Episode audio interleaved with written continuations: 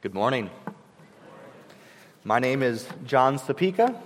I oversee community life and discipleship here at Zionsville Fellowship. So, this means I have the unique privilege of partnering with each and every one of you as you seek to be disciples who make disciples of Jesus. It's so, so good to be with you this morning. This morning, we'll continue our series in the book of Ephesians in the Bible. And let me begin by saying that the Bible can be a really difficult book. The Bible can be difficult because it confronts us in ways we don't expect or want. The Bible can be difficult because it is sometimes surprising or even confusing. The Bible can be difficult because it's sometimes hard to believe and to do. And yet, because the Bible is God's Word, because the, the Bible is precious to us, despite these challenges and because of these challenges, I so look forward to opening God's Word with you this morning. So, with this in mind, we'll look together at Ephesians chapter 6, verses 10 through 17. So, turn with me, if you have one of your journals, to Ephesians 6, verses 10 through 17. Follow along as I read from verses 10 through 17. Finally, be strong in the Lord and in the strength of his might. Put on the whole armor of God, that you may be able to stand against the schemes of the devil. For we do not wrestle against flesh and blood, but against the rulers, against the authorities, against the cosmic powers over this present darkness, against the spiritual forces of evil in the heavenly places. Therefore, take up the whole armor of God, that you may be able to withstand in the evil day, and having done all to stand firm, stand therefore, having fastened on the belt of truth, having put on the breastplate of righteousness, and as shoes for your feet, having put on the readiness given by the gospel of peace. In all circumstances, take up the shield of faith, with which you can extinguish all the flaming darts of the evil one and take the helmet of salvation and the sword of the Spirit, which is the Word of God. Would you pray with me and ask God to help us overcome human and supernatural challenges as we look at His Word together? Let's pray. Father, if your Spirit does not come now and cause us to relish in these truths from your Word, then my words and my efforts are worthless. Father, would you encourage us and challenge us by your word this morning? You intimately know our hearts. You know our life circumstances, all of our burdens, all of our joys, all of our weaknesses. So we need you to speak words of life, words of hope to us afresh this morning. Help us, we ask. In Jesus' name, amen. Amen. Kill the dragon, get the girl. This is the plot summary for countless great stories. Kill the dragon, get the girl. From fairy tales to modern movies, we are captivated time and time again as a hero rises to slay the dragon, whoever that enemy might be, all in pursuit of rescuing someone or something precious, perhaps a literal princess, perhaps uh, a kingdom, or even all of humanity, saving us from the brink of disaster. There is a reason we deeply resonate with this basic plot line of kill the dragon, get the girl. This is the story of the Bible. Jesus is the long awaited dragon slayer. He ultimately crushes the head of our greatest enemy, Satan, sin, suffering, and death. He crushes death unexpectedly by being crushed himself, dying on the cross, rising victorious three days later, decisively winning this epic war against the dragon. The very moment it appeared that Satan had gained the upper hand against God the Father, Jesus actually dealt the fatal crushing blow of Satan's defeat. Death was crushed to death as the Son of God, the long anticipated Savior of the world, died on the cross. So, in this way, Jesus kills the dragon, and in this way, Jesus gets the girl. He wins his bride, the church, you and me. So, today, we live on the other side of this climactic victory, this crushing of Satan, that de- dreadful dragon. After Jesus' life, his death, his resurrection, and his ascension, God the Father placed all things under Christ's feet, under his authority and dominion and reign. And we today, we fight against this kingdom of darkness. This is the context of this passage. Today we live in the wake, in light of Christ's victory, before the fullness of his victory has been realized. Our enemy is defeated, but not fully vanquished. So here in Ephesians 6, Paul pulls back the curtains on the realities of this spiritual war. And it seems like it's out of left field, but Paul commands us here in verses 10 through 17. He commands us to be strengthened, to be strengthened to fight. In this famous passage of Scripture, we see what it looks like to fight spiritual warfare in the midst of ordinary daily life. We'll see this morning that we must be strengthened. We must be strengthened by God to fight, and we must fight with all that we are given. So, first, we see we must be strengthened by God to fight.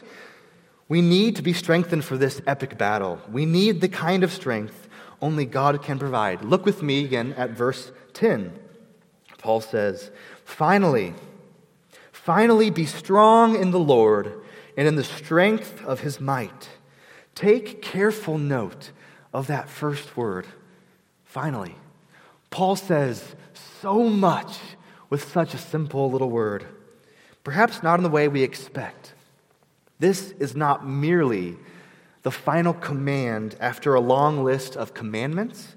This is not merely a final note or a subpoint Paul's making. This is not merely a transition or an appendix to what Paul is saying. This is not an afterthought. Finally introduces the climactic summary of all that Paul has been writing in Ephesians thus far.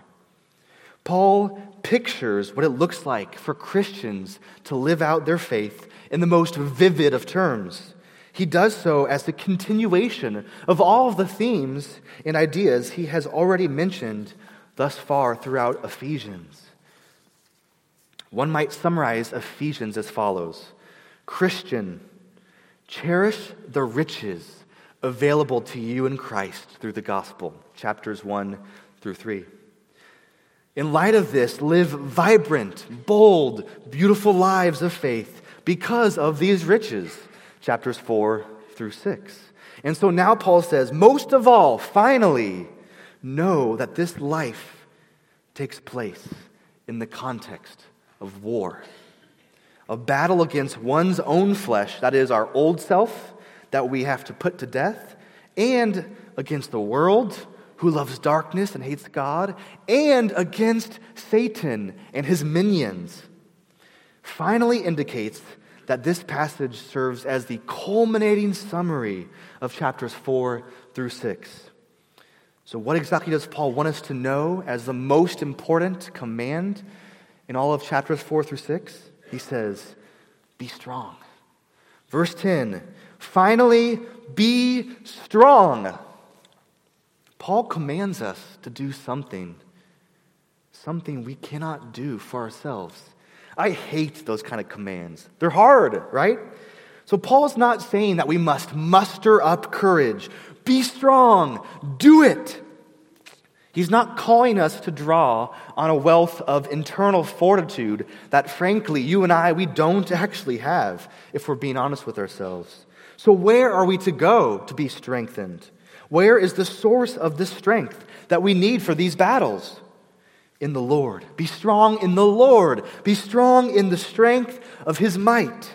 Paul calls us to be strengthened in the Lord Jesus, to be strengthened in the strength of God's might. This is a call to take refuge in God, to pursue deep dependence on God. Linguistically speaking, this paragraph actually appears to be a sort of battle cry, a call to arms that a general might make before rushing into battle. And this is a strange sort of call to battle because it's a call to recognize your weakness.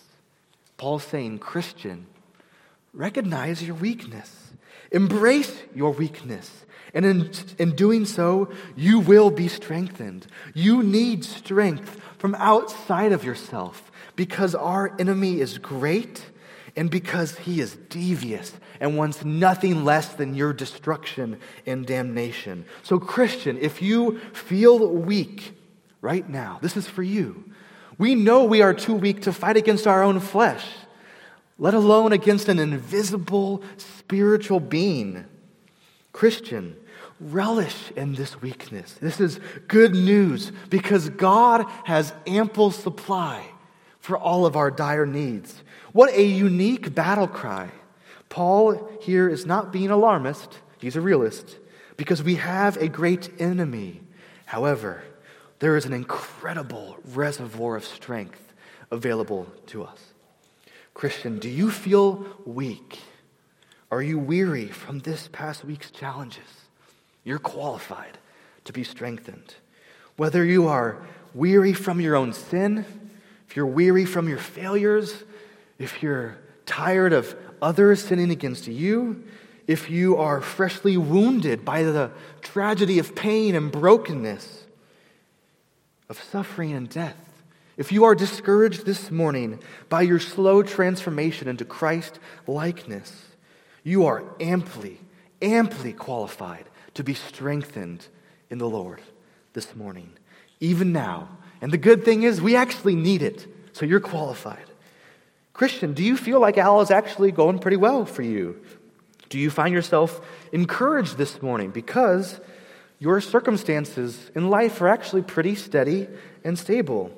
Or perhaps you freshly sense God's nearness. Maybe you perceive real, tangible, recent spiritual growth, transformation in your heart.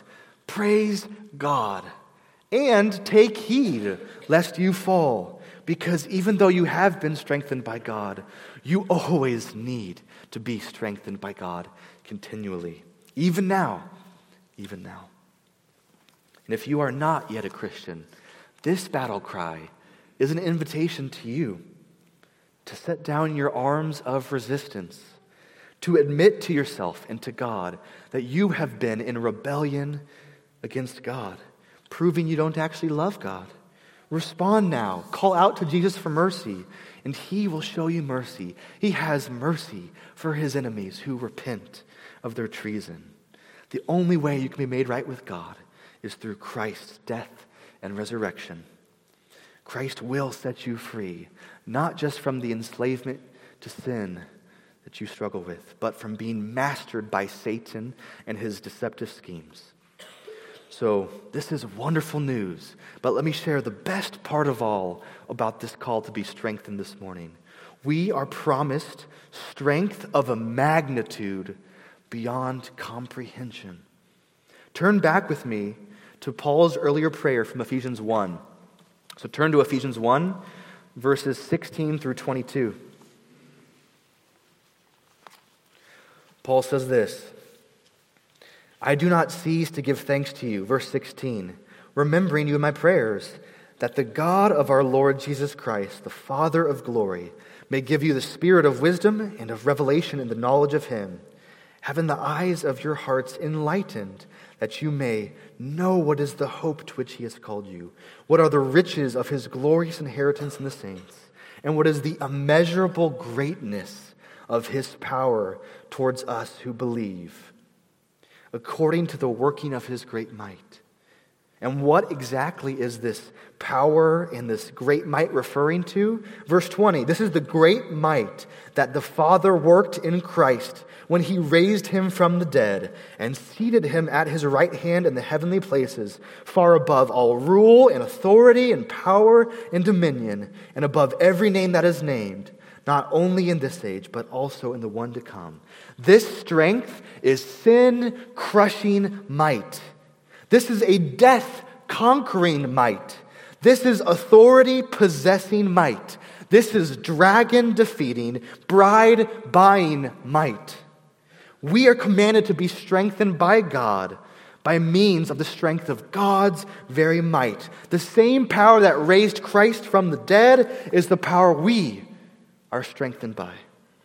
So if you are at all like me, and you ever doubt God's ability to continually transform you, to change your heart, to help you fight against your sin, to persevere in the midst of difficulty, look back on the life, the death, the resurrection, the ascension of Christ. That same power that caused that is the power that strengthens you and me. The same power that, calls the, that caused the pulseless heart of Christ to beat again is ours. The same power that breathed life into Christ's lungs is ours. The same power that crushed Satan and all of his delights, sin, suffering, and death, that power is ours. Not because of us, but despite us. Because of Christ. Christ has dealt the death blow to death with his death. We are purchased in him. We are found in him. We belong to him, and we are kept by him forever. And we have access to this power. Incredible. That's a lot of power. But do we need it? Do we really need that? Much power? Absolutely. Throughout Ephesians, we've already seen Paul speak about the powerfully deceptive nature of our flesh and the great hostility of the world against Christians. But now we see Paul speak about the most powerful enemy of all, Satan and his minions. We need to be strengthened in order to be prepared to fight fighting with the very armor of God so that we would stand against the schemes of the devil. This war is ra- waged in reality invisible to our eyes. We need supernatural power, the kind of strengthening only God can provide. Look again at verses 10 through 12. Finally, Paul says, Be strong in the Lord and in the strength of his might. Put on the whole armor of God that you may be able to stand against the schemes of the devil. For we do not wrestle against mere flesh and blood, but against the rulers, against the authorities, against the cosmic powers over this present darkness, against the spiritual forces of evil in the heavenly places. This is a difficult reality to comprehend. The Bible can be a hard book. A scheming devil rulers and authorities, cosmic powers over darkness, spiritual forces of evil in the heavenly places. Whoa. I, I love the Bible, and I love it's a difficult book, but this one, this is strange. This sounds like the stuff of fairy tales. Evil, invisible spiritual beings who are at war with us? Really? even if you're like me and you wholeheartedly embrace the truthful reality of God's word. This is a tough one. Not necessarily to, to, mentally comprehend, but to meaningfully embrace reality in light of it. Satan exists. He hates God.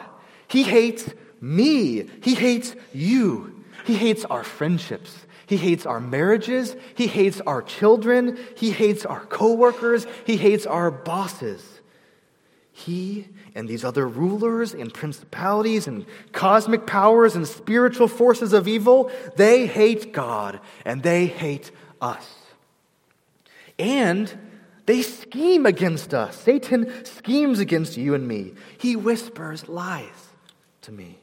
He dangles temptations before your very eyes. He makes empty promises that appeal to our flesh. He afflicts you. He afflicts me time and time again with half true accusations. He opposes me as I try to follow Jesus, and he opposes you in every effort you make to do the same. Every moment of every day, Satan and his minions are engaged in spiritual warfare against you and against me. Not in isolated events 24 7. So, you might be thinking, reasonable, John. Seems like the Bible is saying that. But what does that even look like? Think with me for a moment. Ponder with me about what Satan takes pleasure in sin, suffering, death. This exposes the reality of spiritual warfare in our lives on a daily basis. Satan loves anger and hatred. Have you been angry recently? Satan loves slander and gossip. Have you spoke ill of another person recently? Have you been unreasonable or divisive? Satan loves deception. Have you told half truths at the expense of the truth?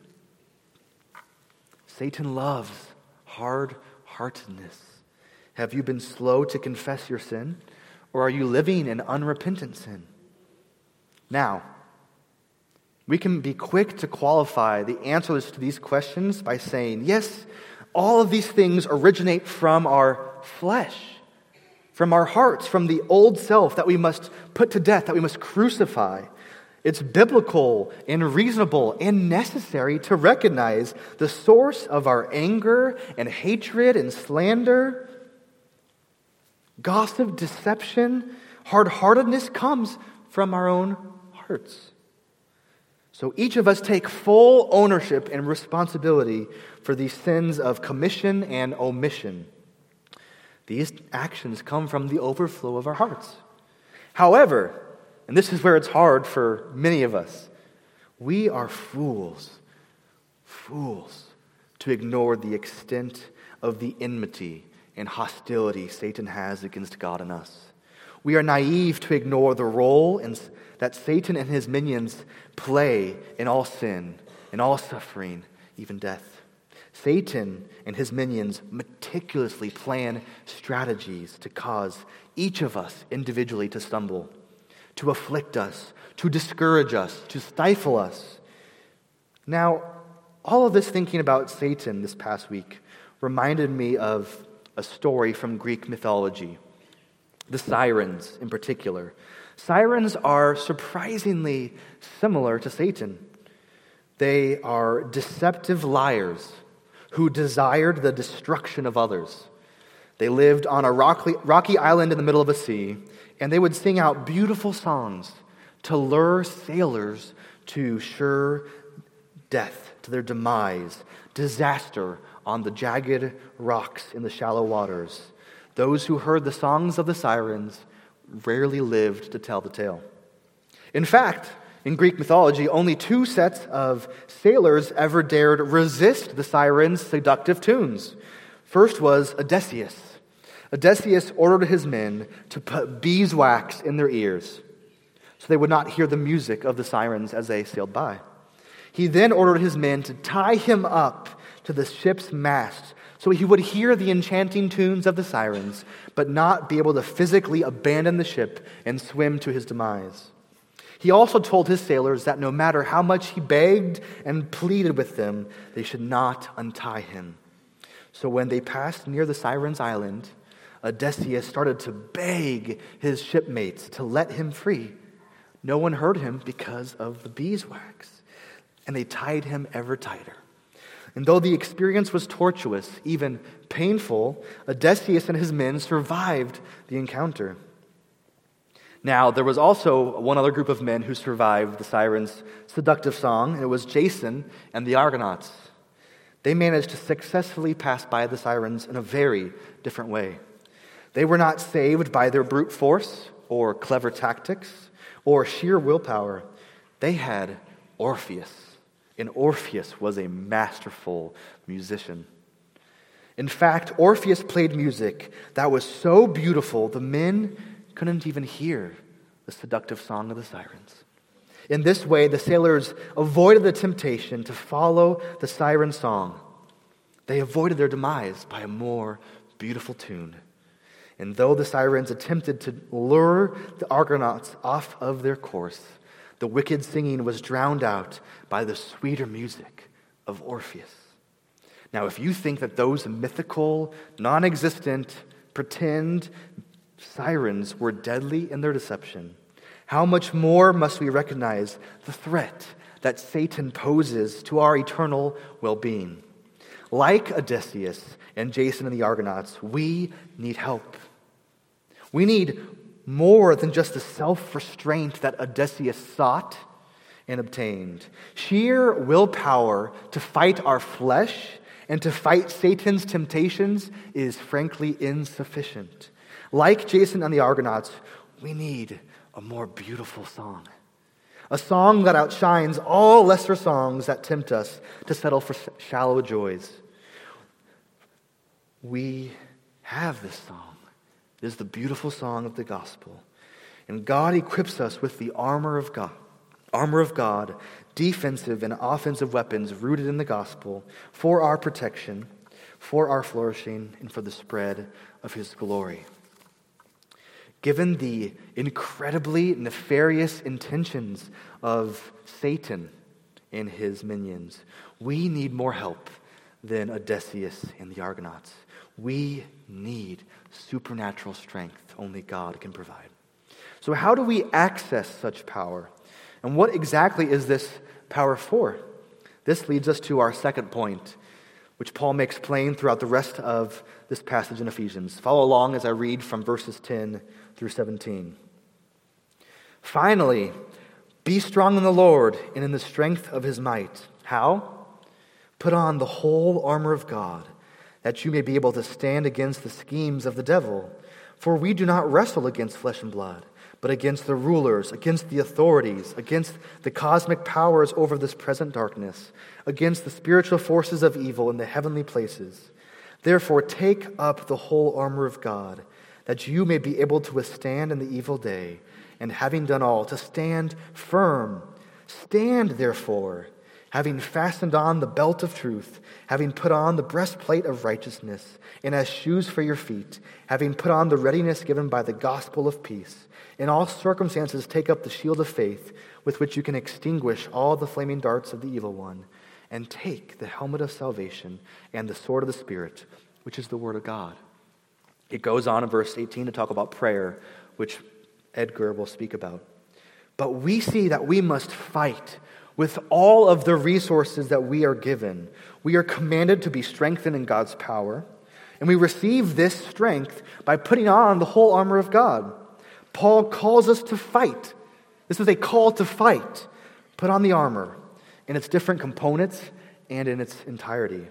So let's note the obvious here that I've been saying all along.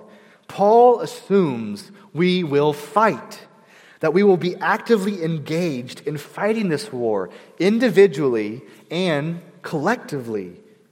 We aren't strengthened by God's death conquering strength only to take a lazy day at the beach. Now, that said, sometimes lazy days at the beach are a great way to fight spiritual warfare. We don't wear the whole armor of God merely because it's fashionable. We wear it so we would stand against our enemy and fight. In other words, we actually need to fight. This past week, it's been a sobering thought for me to realize just how little I have directly and thoughtfully prepared for this reality, the ongoing onslaught of spiritual warfare in my daily life. How little have I consciously considered that Satan is on a white hot pursuit of my destruction and my damnation. How about you? What incident in this past week of your life might make a lot more sense in light of spiritual warfare? Now, in all of this, God remains sovereign. Christ rules over Satan, over sin, over suffering, yes, even over death. And there is some mystery here we know Satan has some measure of freedom to wreak havoc on humanity, even now, because we live after Christ's sin severing, death conquering death and resurrection, but we also live before his climactic, victorious return. So now we come to the most famous portion of this passage the different pieces of the armor of God. As you well know and have probably experienced, this is Sunday school gold. This armor is not only for children, though, it's for you, it's for me. You might be wondering why I haven't spent much time addressing the different aspects of the armor. And frankly, given the time left, I won't spend that much time. But why? Well, I, I, will unpack aspects of the armor, but the reason Paul speaks about this metaphorical image of armor is not so we would be pre- preoccupied with the metaphor, but it's reality. Paul wants us to see we have to fight. It's not about the armor, it's about being engaged in the fight. And yet, we really are called to put on the armor of God, which means we have to understand what we're called to put on. We must understand the function of each part of the armor so we can actually, you know, put it on for fighting. And yet, there's also a sense in Ephesians that Paul has already called the Christians to put this armor on. Earlier in chapter 4, he calls the Ephesians to put off their old self, to be renewed in the spirit of their minds, and to put on what? To put on the new self, created after the likeness of God in true righteousness and holiness. These aren't separate categories, they're very similar realities. So let's look again at verse 13 and following. So, Paul explains here how we are to be strengthened by God. We put on the whole armor of God. Take up the whole armor of God that you may be able to withstand in the evil day and having done all, to stand firm. We put this armor on so we can withstand in the evil day. That is, so we can persevere in this current age and history where Satan still runs amok, though he's been decisively defeated. And though we don't always experience the same level of hostility and the same level of oppression from Satan and his minions, we must not fall prey to a false sense of security. We must stand, verse 14, by being equipped with the armor of God. We fasten truth around our waist as a belt. We put on the breastplate of righteousness. We put onto our feet the readiness given by the gospel. We take up the shield of faith. We take the helmet of salvation, and we take the sword of the Spirit. So, what does it look like to fasten the belt of truth around our waist? Well, we can do so in two ways when we take the truth of the gospel and we counter Satan's lies. We also do it by actually speaking what is true without deception or misrepresentation. Be truth tellers, even when it's costly. This is a way you kill the dragon. Now, being truth tellers is something we sang of earlier in A Mighty Fortress is Our God. The, the song goes like this Though this world with devil fills should threaten to undo us, we will not fear, for God hath willed his truth to triumph through us. The prince of darkness grim, we tremble not for him. His rage we can endure, for lo, his doom is sure. One little word shall fell him. What is that word? Is it Christ? I don't think so. I think it's actually most likely that Luther had in mind the word liar. Call Satan what he is when he tempts you. Liar. That is how we wear this belt of truth. Next, we, we're called to put on the breastplate of righteousness whenever we recall and appreciate the reality of our new identity in Christ. Christ has given us his righteousness, such that we truly are now righteousified before God. No more can Satan taunt us as we struggle to live out the reality of what Christ has already accomplished for us.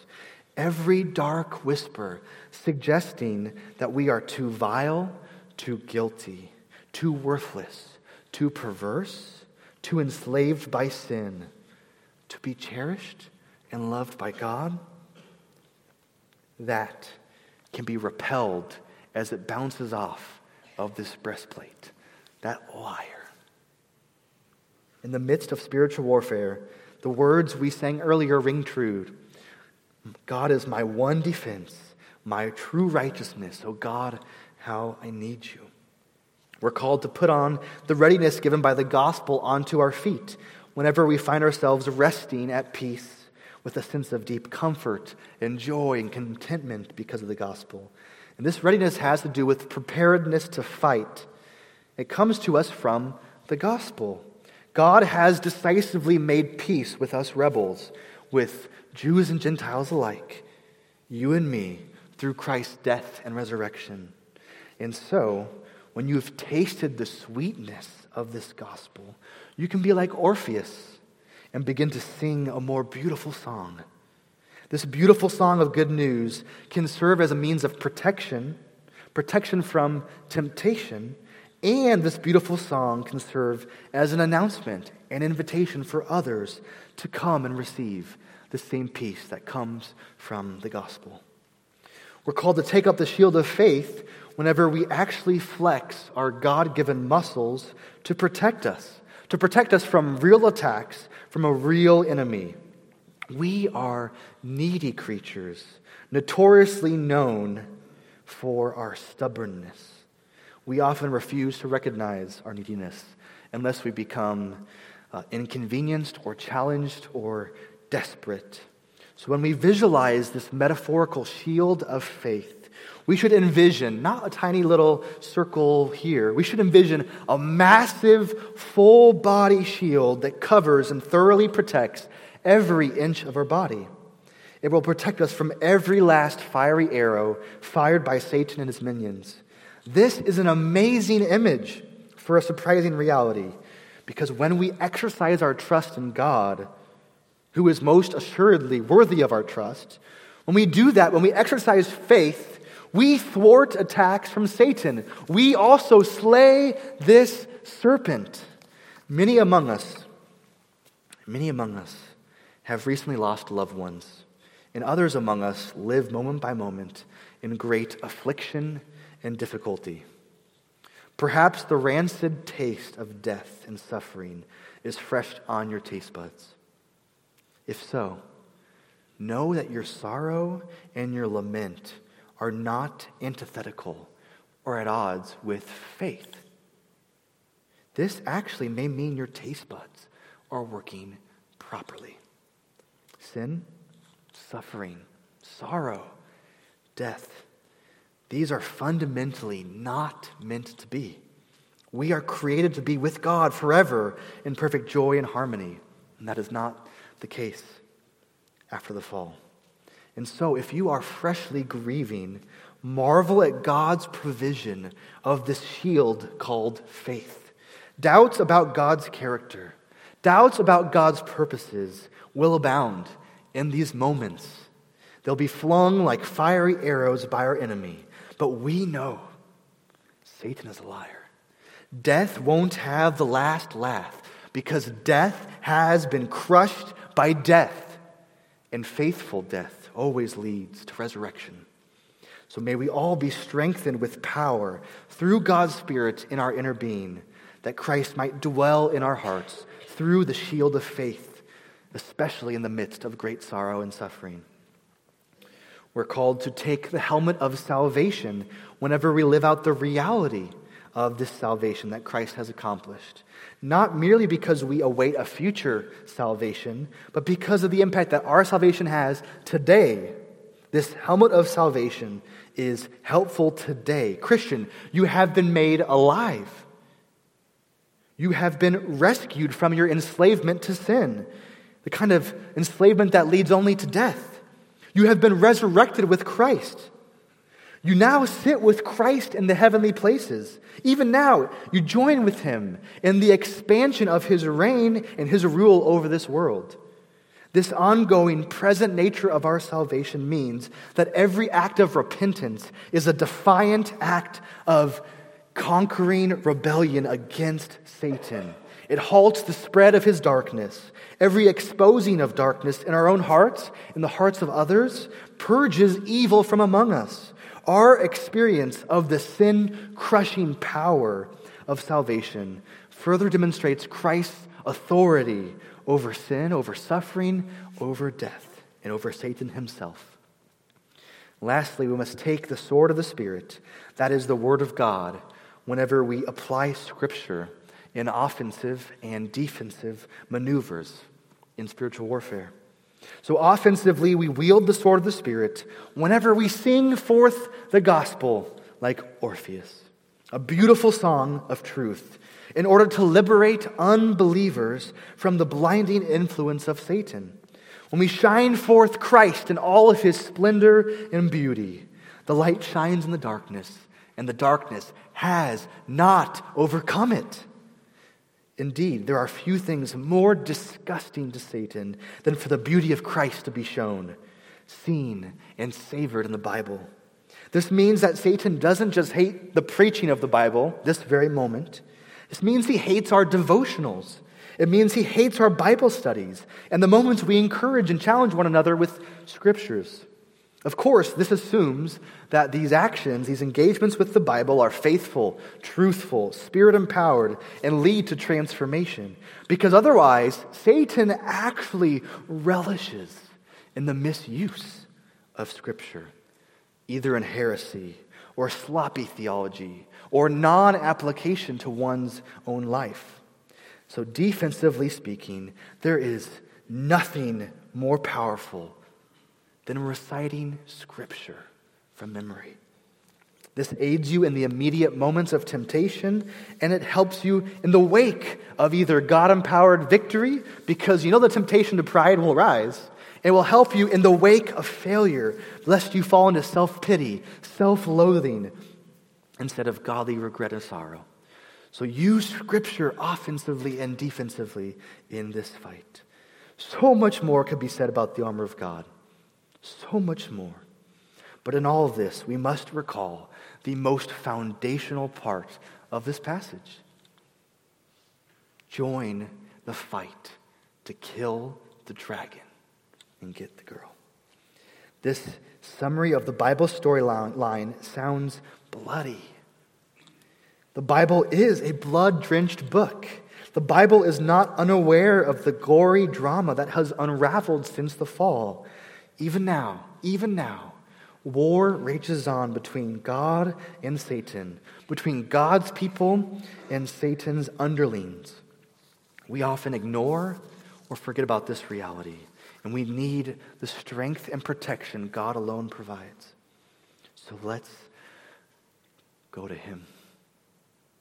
Let's lean on Him, and let's be strengthened to fight. Let's pray. Father, we marvel at what Christ has accomplished crushing sin, rising from the dead. We love that you have given Christ authority over all of these beings, these spiritual beings who crave our destruction. And so we ask that you would give us your strength to help us fight, to persevere and to see your gospel go forth to every tribe, tongue, and nation. We pray this in Christ's name. Amen. Amen. Would you stand and receive the benediction from God's word?